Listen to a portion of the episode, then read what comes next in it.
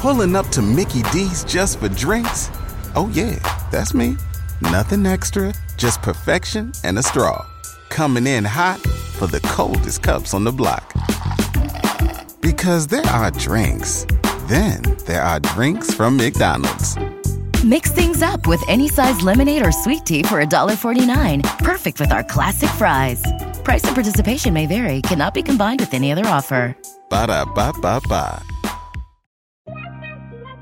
Mean Old Lion Media and Sunseeker TV, in association with Carl Anthony Payne Entertainment, present Black Arm of the Law. All right, all right, ladies and gentlemen, welcome Black. Black like I never left. Black as ever. Black AF. Black again. Once again, I am your host, Carl Payne. Welcome to another wonderful episode of the Black Arm of the Law. Today's guest has 27 plus years under her belt with the FBI her resume reads like the who's who and the where the where. She's been all around the world and I, I, I in October 2014 appointed executive director RTPC, international and internationally based renowned export corporation. And in January 2016 she was appointed vice president, directs the advancement of global business de- development, infrastructure and liaison throughout the USA, Spain, Mauritania, West Africa, Morocco, Europe and Switzerland. And Mauritania is where she currently resides. Ladies and gentlemen, please welcome to today's episode Miss Gwendolyn Hubbard.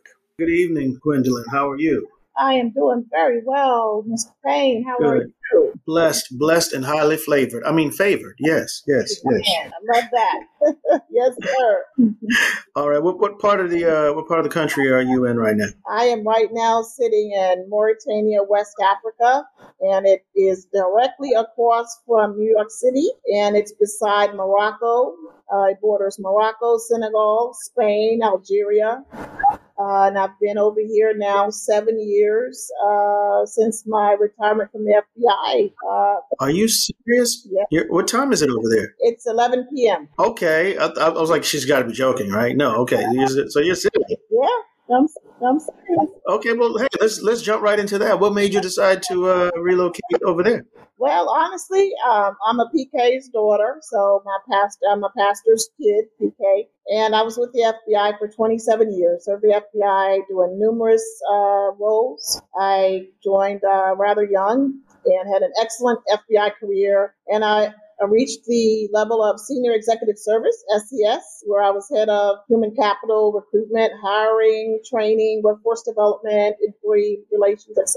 So I was always, I'm always the type of person that likes to look beyond where my level was. And at that time, I'm like, hmm, well, I don't think they'll make me FBI director. Where do you want me to go now, Lord? And I prayed. And uh, Carl Payne, I prayed, and I kept hearing Lord tell me, it's time for you to go to Africa and open a school. I want you to go to Africa and open a school. And I said, Lord, I am your simple, stupid child. I said, I need you to send me fruit.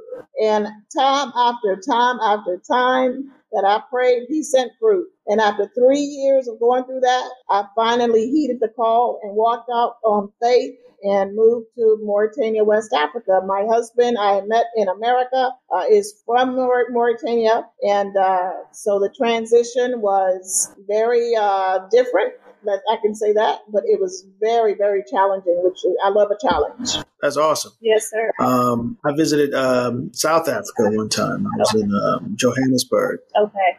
Yeah, I did a movie down in Johannesburg, and that was a that was quite an experience. And of course, it left me wanting more. And I was like, I got to yeah. see all all parts of Africa. So it is so great, Carl. I'm telling you, this has been just a godsend. I mean, Mauritania literally saved my life because I was so such a hardcore FBI trained uh, individual and senior executive, and I worked very closely with uh, Director Mueller, Robert Mueller, during his tenure mm. at the best recruitment years of minorities ever. I mean, we were mm-hmm. everywhere. And same with onboarded director Comey and uh, was with him for about a year before I departed and came over here. And I came over here and started uh, school. So I do have an English academy as well as I do international oil, gas, and mining. Uh, I also sell gold and diamonds as well as meteorite. Believe it or not, there's a big world out there for meteorite collectors. And a lot of meteorites from space fall in the sub Saharan desert where we are. And shut the front door. Yes. I never forget hearing the Lord tell me, I kept hearing when I came here, the first shall be last and the last shall be first. Mauritania, guess what they are? They're the last country to abolish slavery. They've only been free from slavery 60 years, Carl. Wow. It's always it's always staggering and, and you know, mind-boggling when I hear stuff like that, you know. But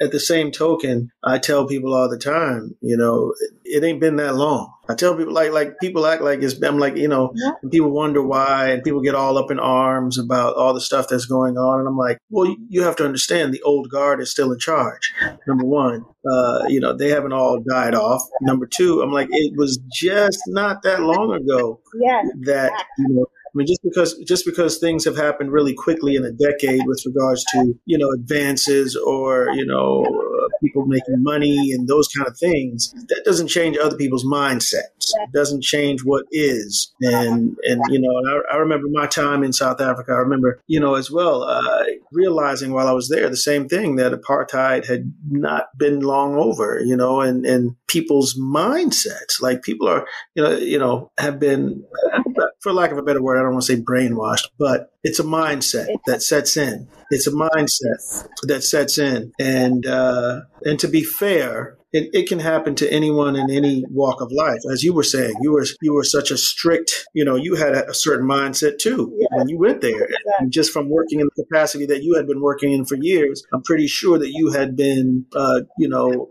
well bred and trained, and, and and just your mindset, the way you looked at things, the way you perceived things, the way you received things, the way you analyzed things. It, it all was probably needed to be reprogrammed. That's or it surely did. Everything that uh, you know? when you look on the State Department website about Mauritania, it tells you it's dangerous, it breeds terrorists, it does this.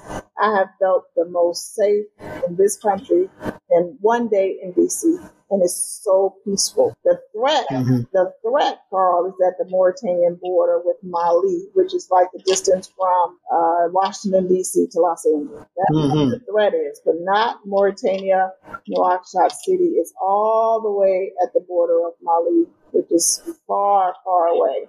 And you're right, it is a gotcha. mindset. It's a mindset. And that's what has to happen is, and that's what some of the things I've been doing here is retraining those. For example, my personal assistant, those who actually uh, come and you know, cook and clean and things like that. I don't call them the help or the maid. I call them my personal assistant and make mm-hmm. sure that they have their own room, they have a TV, they have you know their own personal space. And when I first came here, she was shocked that I gave her that. And I'm like, yeah. And she, and so she told her friends, and her friends started asking their bosses, well, can I have a TV? Can I have my own room? So it's yeah. a paradigm shift to even at that level, it's a mindset. I said, no, baby. I said, and when she, we would eat, I said, no, you come and eat with us. She was like, no, no, I just have to serve. I said, no. I said, you will come and eat with my husband. Not. Come on. And right. it took a while. And one time I saw her lying on the floor, and this was an opening thing for me. She was lying on the floor, and I'm like, baby, get up off the floor. Oh my gosh, why are you lying on the floor?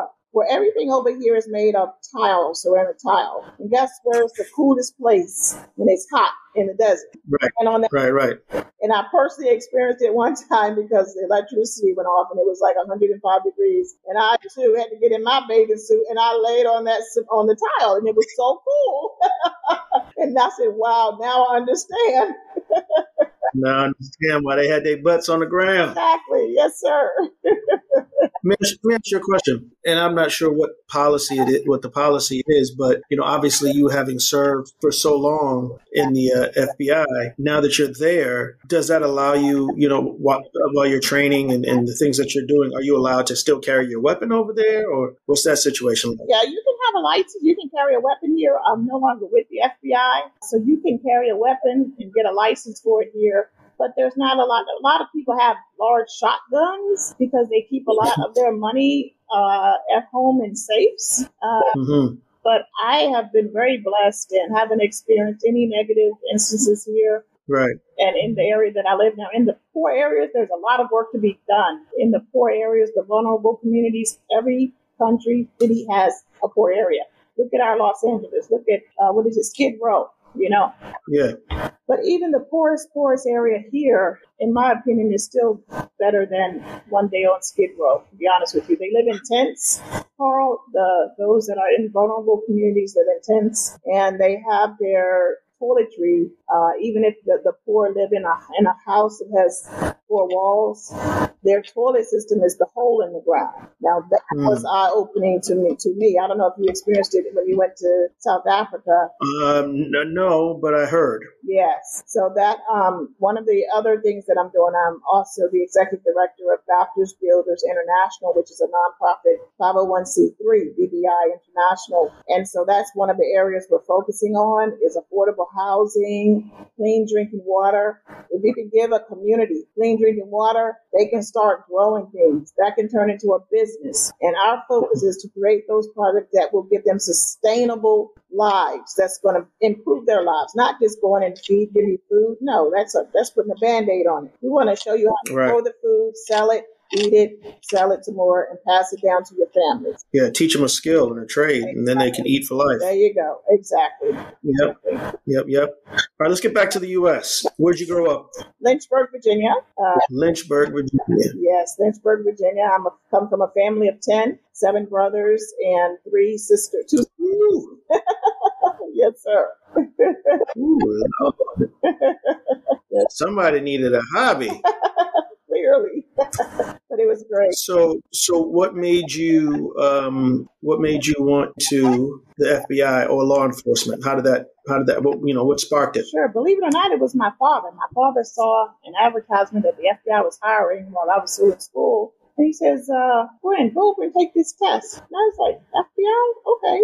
And uh, so that would be cool. And so took their test, passed it, and it was really the most exciting career that I've ever been. I loved the FBI during my tenure. You know, the Lord brought me in at a young age and aspired really quickly up the chain and rose the chain through through the different levels of supervisory positions. And focused the majority of my career on diversifying FBI and unveiling the secret. I said to myself, that's one thing that the Lord sent me here is to expose the FBI to the minority communities so that people like us would want to apply. And how did we do that? Guess what? We went into churches, synagogues, mosques, uh, you name it, we were there. Yes, I actually was into mosque where the imam would put me up on the platform to talk about the FBI. And afterwards, those individuals, same individuals, would bring their daughters to us saying, please hire my granddaughter, please hire my niece, please hire my nephew. And I remember this at a Sikh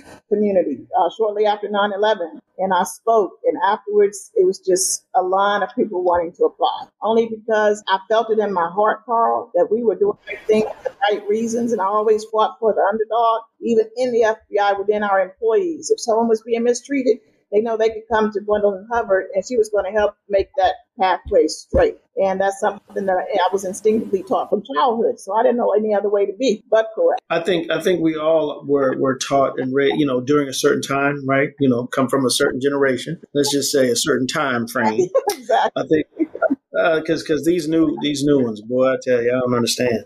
But I think we were all, you know, brought up the same way and to have that kind of compassion, you know, and, and I think it also comes from a spiritual place, as you've already mentioned, you know what I mean? Exactly. Um, and I, and, and I was going to ask you, obviously, is that what led you to also be involved in service work, not just being of service, but service work. You know what I'm saying? Yes. Yeah. But sometimes I think, you know, it can be a hindrance, right? If we don't have discernment. Mm-hmm.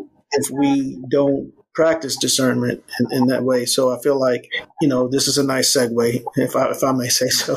What kind of discernment, or tell me a little bit about the uh, recruitment practices of the FBI? So I was over the recruitment process. So FBI agents had to pass a written exam, and they also had to pass a phase two role play.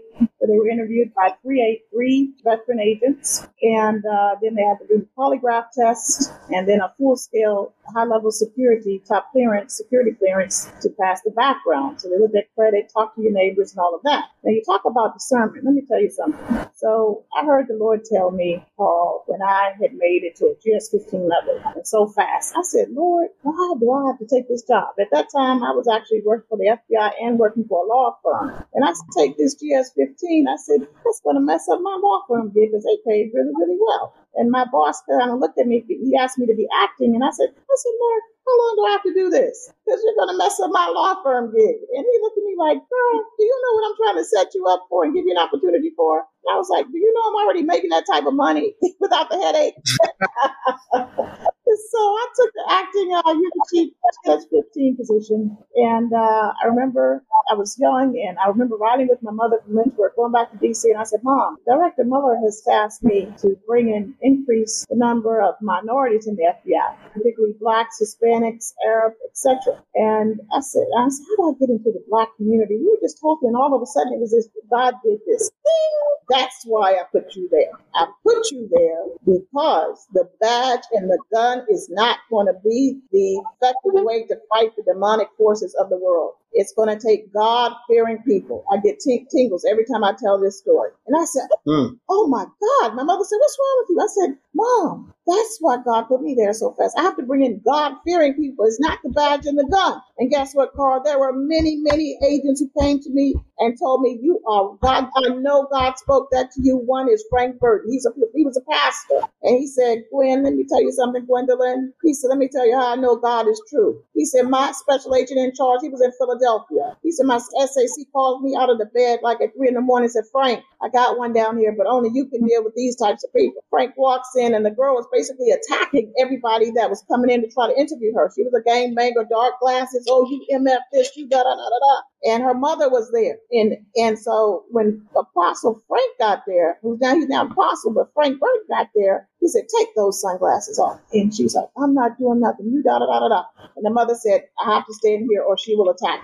And Frank says, Ma'am, I got this. Leave. Mama, you can leave. Trust me, you can leave. Your daughter's in safe hands. She left, and Frank says, Take those glasses off. And again, she's cursing and fussing and banging. He said it a third time and leaned in. Take your glasses off. And this time she took them off. Frank leaned in and said, Do you know that you are a child of God and God loves you? And there is nothing that you have done that God will not forgive you. He started ministering to her that baby started crying. And do you know, he told me, he said, Gwen, for six years, she wouldn't talk to anybody but me and was able to help them solve at least 20 murders that night. It was unbelievable, unbelievable. And I've heard stories after stories after stories of other FBI agents who it wasn't the badge, it wasn't the gun. Guess what? It was them ministering, ministering. So that's how I know that that that that God what God told me was right. He said, I put you there for you to hire God fearing agents in the FBI because the gun and the badge cannot do it by itself. And uh, well, I think that, that definitely speaks to purpose. You know, so a lot of people don't understand that they have purpose, walking in their purpose. So that's a good thing when you figure out what that is, and then you you walk and you live in that. So that's amen to that. Amen to that. And I also said, Carl, I said, you know what, Lord? I said, you put me, you put me in FBI. You sent me there. And when it's time for me to go, you will tell me when it's time for me to go. And that's exactly what he did. You said divine calling. Now you will get me preaching on your show. Listen, it's all good. It's all good. We can have we can have church up in here anytime. Amen. Paul. Amen. You know, there's no. It's always a right time for church. You feel me? Man, I feel it. Yes, sir. so tell us a little bit about some of the programs that you have uh, helped to create within the FBI for people of color. Okay, sure. For example, there was a program uh, we were having difficulty with, particularly blacks passing phase one test. Okay, Right, and that's what, that's what I was going to say. Like, like, and that's what I was asking about. You know, sorry to cut you off, but I was saying that's what I really wanted to get into. Like, what are some of the um, experiences uh, with discrimination yeah. within that process? You know, I mean, they can say that all day long to fill some sort of quota, but at the same time, when I say like sometimes, you know, some you know the changing of the guard is still there, and and you know, a lot of the times there's a glass ceiling. So, and, and sometimes that ceiling starts really low. Yes, and we did. So tell me a little. Tell me about that. So uh, the entire selection process I was involved in, and the phase one test, what we recognized it did have adverse impact on African Americans, and at that time we also brought in industrial psychiatrists, and we worked with our EO officer at that time, I remember it was Jennifer Love, and we wanted to delve into why they were not passing phase one test. Because if you didn't pass that phase one written exam, you couldn't go any further with the FBI, unlike some of the other agencies. Uh, so, what was the issue? The issue with that phase one, believe it or not, is that it was thrown, it was good for African Americans who had certain fields like engineering, mathematics, statisticians, etc. I think it's the way those questions were being asked. If you ask me, what would you do if you walked into a 7 Eleven store and a man had a gun in the store? And you were in New York, your answer would be different than someone in, say, Lynchburg, Virginia. And sometimes people were trying to take that test as if they were already in the FBI, trying to answer those questions like they were an FBI agent. So it was about we were we recognized it was a biased test, and we changed it. That was one of the things that we did. Okay, and, mm-hmm. and also there was I had we had 56 field offices who all reported into into my department across the country, and so those what we call applicant squads would we had FBI recruiters and other staff that helped them process paperwork and everything, staffing assistants, right? And so we I gave them the challenge of we want you to go to every HBCU in your territory. And I set up an intern program that was the HBCU intern program where we would recruit. Everyone was required to submit, nominate at least five to 10 applicants from an HBCU. Okay. And they would come into headquarters with their nominations. We would select those from interns. And we did the same with Hispanic Association of Universities, the tribal colleges and universities, the same with the Arab Student Association at different campuses. And I'll never forget this one year, and I was working with Mark Bullock, who was the assistant director at the time. And I, I went to him, I said, boss, I said, what you're going to find uh, when you walk downstairs to this intern class, I said, I'm not sure, sure that certain people are going to be happy. He said, what you mean? I said, it's a sea of diverse, diverse faces. And how did that happen? Well, we went on to college campuses, and for the entire semester, we would actually not hire, but give the students who are working in marketing or business, give them a curriculum to recruit FBI agents on campus and off campus recruitment activities, gave them a chance to set up and lead those recruitment programs in their region. And so when you have recruiters who are predominantly older white men, it's a challenge for them to be able to know where to go to recruit minorities. It's a challenge. They don't know really where to go. So I said, I had a, remember having a big conference one day and, uh, it was all the recruiters that had come in. I don't know, maybe three, four hundred of them. And I asked them during this conference. I'm jumping around a little bit, but I have to tell you this because this is where it started. Mm-hmm. There was a gentleman named Gerald Smith at the World Seahawks, and he called me up one day out of the blue. He said, Miss Hubbard, I understand that you have a challenge recruiting African Americans as agents in the FBI. I said, Yes, we do. He said, What if I could tell you I have a program that would increase that program and bring you from being ranked number 136 to being ranked number one? I'd say I need I need you to be in Washington D.C. today. And he laughed. You know, he told me what he the program that he had is to take the FBI into an advertising or marketing related class on an HBCU for the entire semester they would develop the curriculum and re- become like the FBI's ad agency on campus, and they would recruit, implement on campus and off campus recruitment campaigns that, of course, mm-hmm. would approve. And we went from testing it in three HBCUs to expanding it to 56. Mm. And we went from being ranked in right behind my, you can see kind of those three uh, words on my wall behind me. Yes. We went from being ranked number 136 employer of choice ranked by African Americans to number three within literally six months.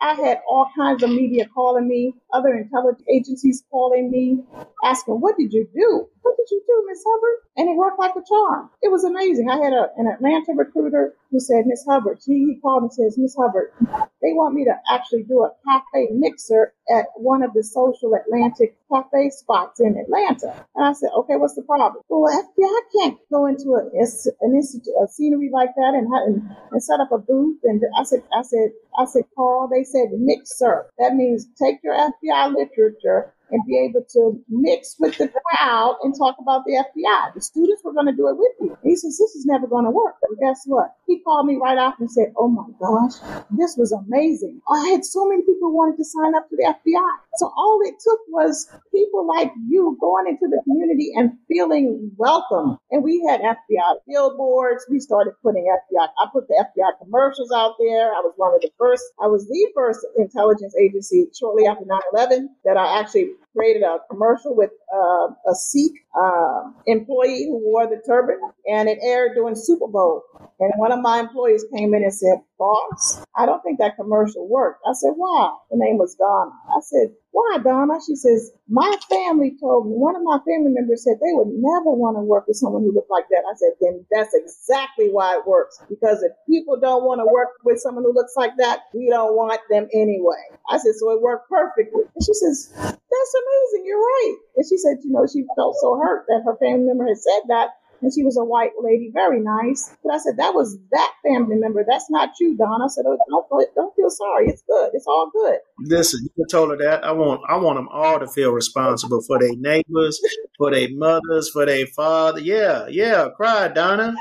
That's right. I want each of y'all to feel responsible for the next one. Because if they feel like it ain't me, that's the attitude they're gonna take. Well, uh, yeah, nah, nah, it's you too look just like you, Donna. oh, you are so right. That's, the God in you. That's that's one. That's part of God. See, I'm a different. I'm a different part of God. That's oh. that's that's that's the. You see, God a Gemini, and he, and you, you got one side, and I got the other. That's and the other side is, is the one that tells Donna, no, yeah, you should feel bad, Donna associate with people like that, Donna. That's close to you. That's right. That's your kinfolk. That's your kinfolk. You're responsible for the look. Look, they judge us on our kids, you know, and they judge our association. I mean, you know. So yeah, yeah, Donna. oh no, I know about you, Donna.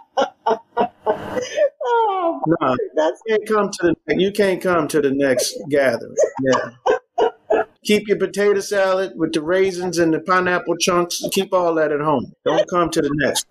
Oh boy, now that's a different spin. You're the first person I heard that said that.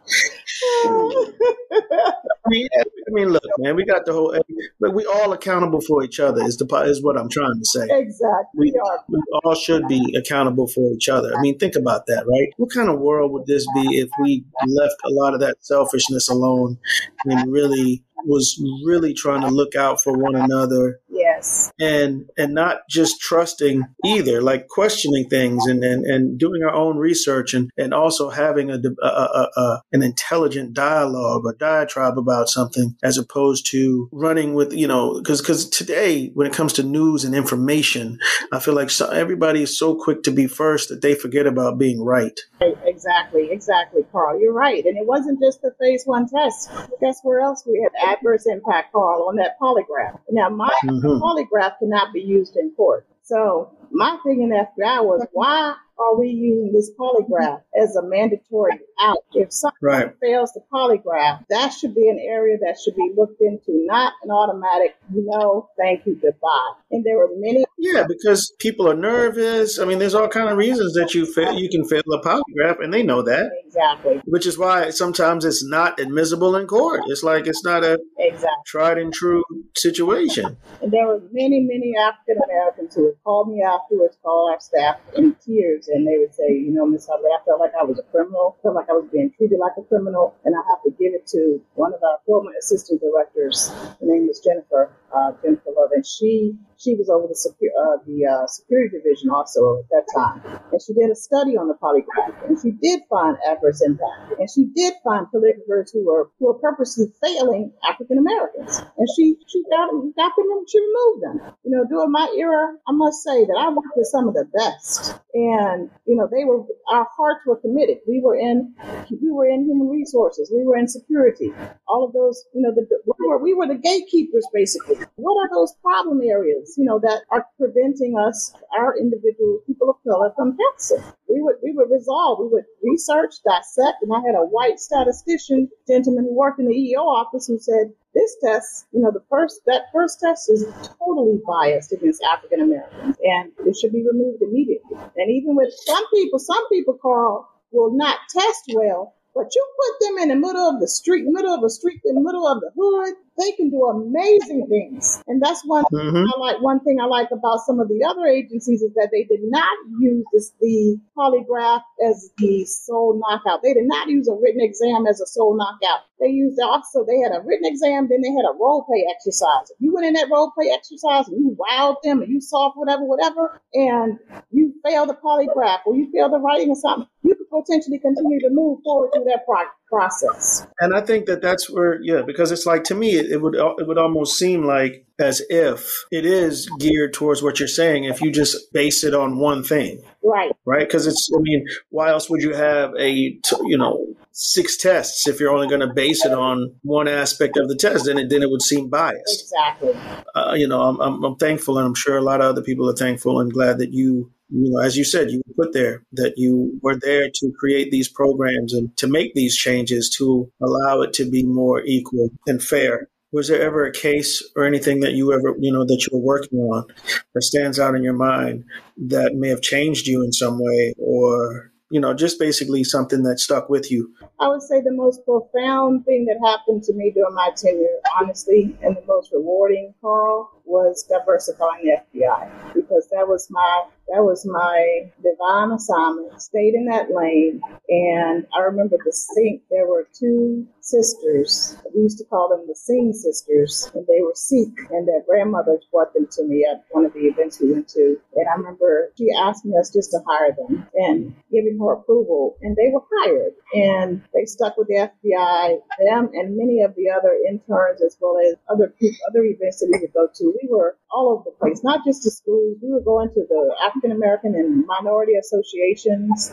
professional networks. We did just so much going into the grassroots, doing grassroots recruiting, going into neighborhoods where people would only have seen, for example, when I went to University of Maryland, UMBC, and worked with Dr. Hrabowski, bless his heart, he's retiring this year at UMBC. But the students were so grateful that we came. They, they had never seen black FBI agents. And it was just unveiling, the unveiling, the demystifying the FBI and that's one of the things we asked the students at Morehouse when we first started recruiting there. Have you ever seen a black FBI agent? And they said, no, never. And so during that hmm. tenure, it was just so every time we were able to see their shining faces, get them on board, having them in their positions, whether they wanted to be intelligence analysts, FBI agents, management analysts, whatever, carpenters, painters, you name a city, everything that a city needs to run, FBI needed it. Plumbers. So it's not just FBI agents alone. I want to also thank during those years the people behind the FBI agents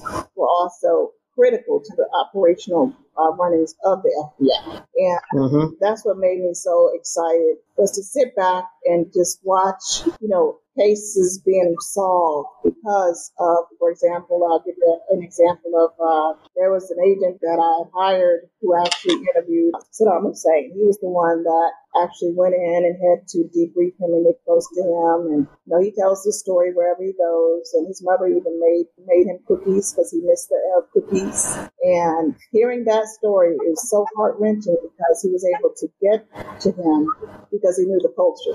He was able to obtain his trust because he knew, already knew the culture. He was Arabic himself. That right there should be the epitome of when somebody says, why does the FBI need to be reflective of the society we serve? We can't just send girls into, you know, Southeast DC.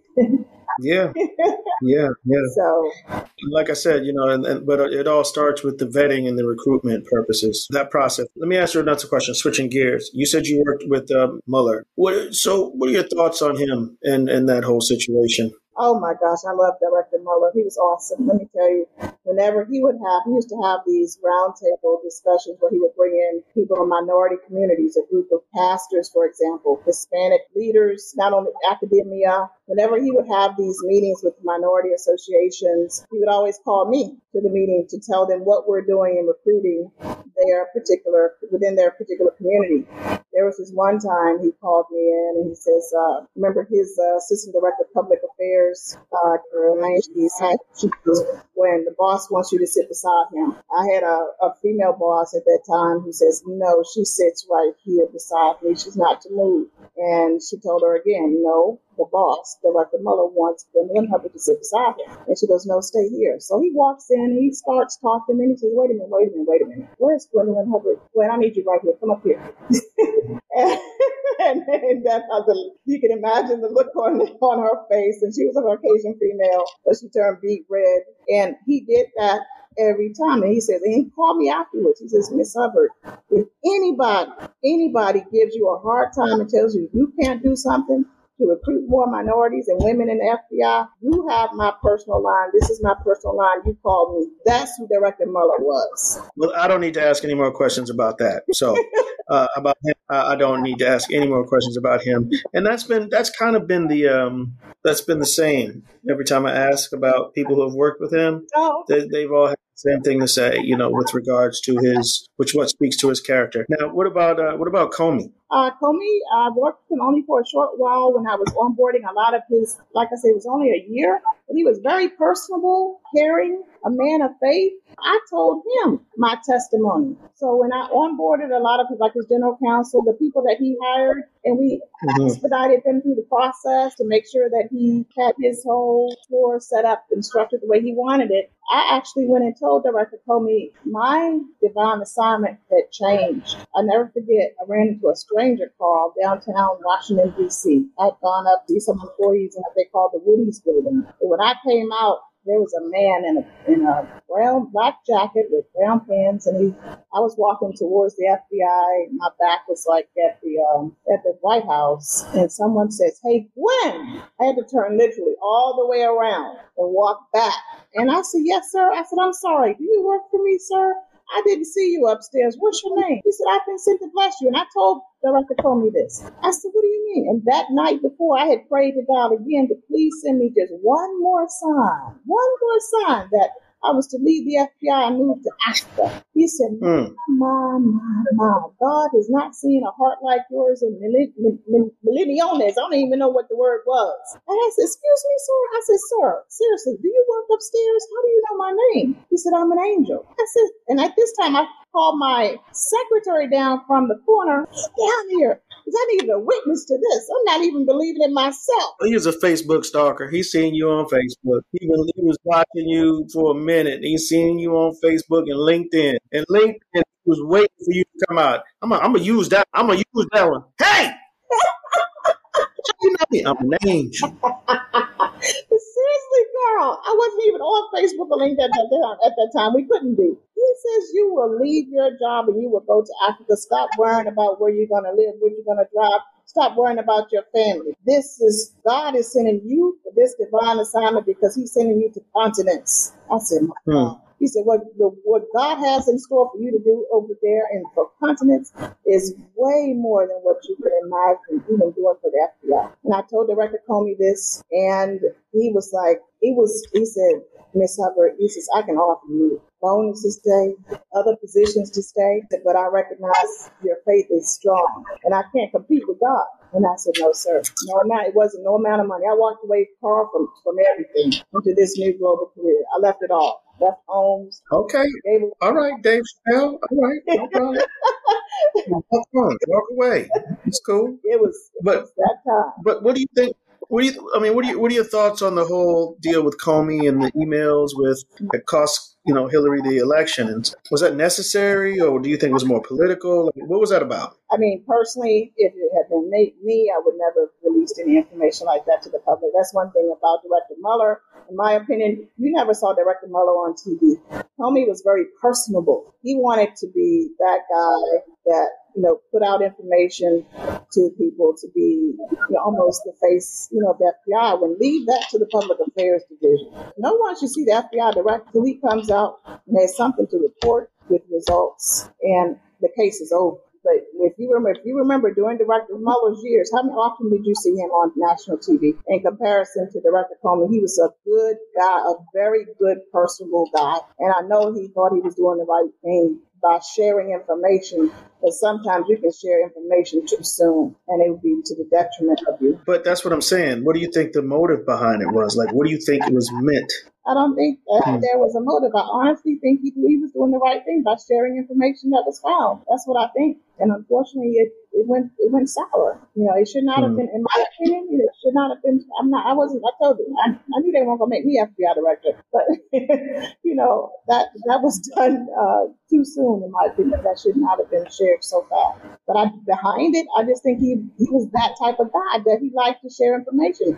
He liked to talk to people. He liked to be personable. He wrote his own emails. He didn't have people to re- write his his, uh, his emails. You know, he was the one that was sending out uh, Uh, emails to all FBI workforce. He was just that personable.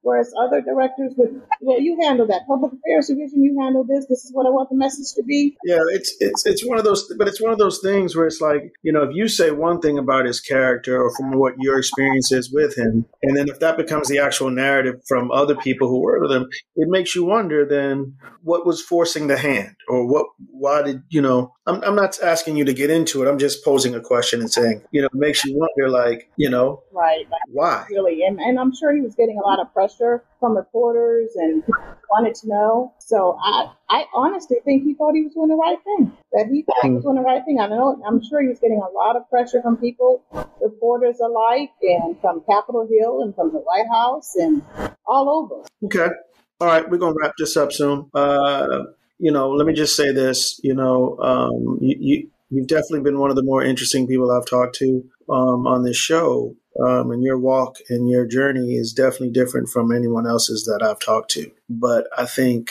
um, you're not done yet, like you said. But thankful for you that you're doing the, the, the good work. Keep up doing the good work. You know that you're doing. Um, it's a blessing that you are where you are. You are always right where you. My, my philosophy is you're always where you're supposed to be at all times. You know whether you're late for something or you know like there's there's reason in everything, and you found your purpose and you're walking in it and that's an amazing thing. That's a that's a super super amazing thing. I ask all my guests this question: What was your favorite law enforcement or cop show growing up? Law and order. Man, I tell you, when I hear that sound, I drop everything. I will get stuck. You could you could miss whole you could miss a whole day watching the re, uh, the marathons of Law and Order. No, exactly. Law and order was it. Ooh wee, that show is that show is that show is about as as addictive as crack in the eighties. Wasn't it? exactly. Man, man, that show is crazy. It was. Um, it was if there were, if there was someone from your past, uh, childhood or whatever, and you could have arrested them, who would it be and why? Ooh, Carl, I need to keep that a secret. He or she know who they are, right? That's right. They know who they are. we'll leave it. I got you. Well, I thank you for sharing your time with us, Miss Gwendolyn Hubbard. Uh, I really appreciate you um, sharing your story with us, and and uh, we're gonna we're gonna be obviously contacting you and bringing you back and talking to you about some things that we're gonna do to continue that fight and continue that journey that we're all getting involved in. Uh, you know, off off the off the air with regards to that. So. And I welcome Uh, Mauritania, Carl. You know, we need people like yourself over here in this country. They need everything. So I welcome you. We'll put something together. We'll put something together and get me, get me over there. You know, Let's do it. I can uh, I can make them laugh and teach them something at the same time. That's what that's what they need. Amen. You know. That's why we love you, Carl Payne. Thank you so much. I know it's late over there, so I'm not going to keep you. Uh, here in the lesson, everybody, please thank you for Miss Gwendolyn Hubbard. Thank you. Black Arm of the Law is hosted by Carl Payne. Produced by Ken Johnson, Bart Phillips, and Carl Payne. Assistant producer, Lauren Turner. Consulting producers, FBI Special Agent Retired Don Taylor and FBI Special Agent Retired George Graves. Edited by Rick Chill. Theme music by Jeff Red, courtesy of Soul Real Records. Executive producers Ken Johnson and Bart Phillips. Find Black Arm of the Law on Apple Podcasts or wherever you get your podcasts. Black Arm of the Law is a mean old lion media production.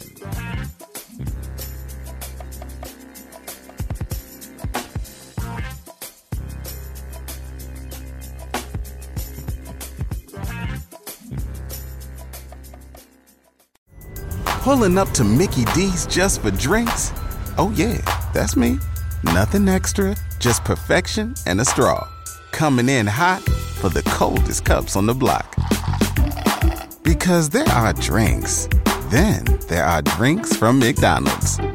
Mix things up with any size lemonade or sweet tea for $1.49. Perfect with our classic fries. Price and participation may vary, cannot be combined with any other offer. Ba da ba ba ba.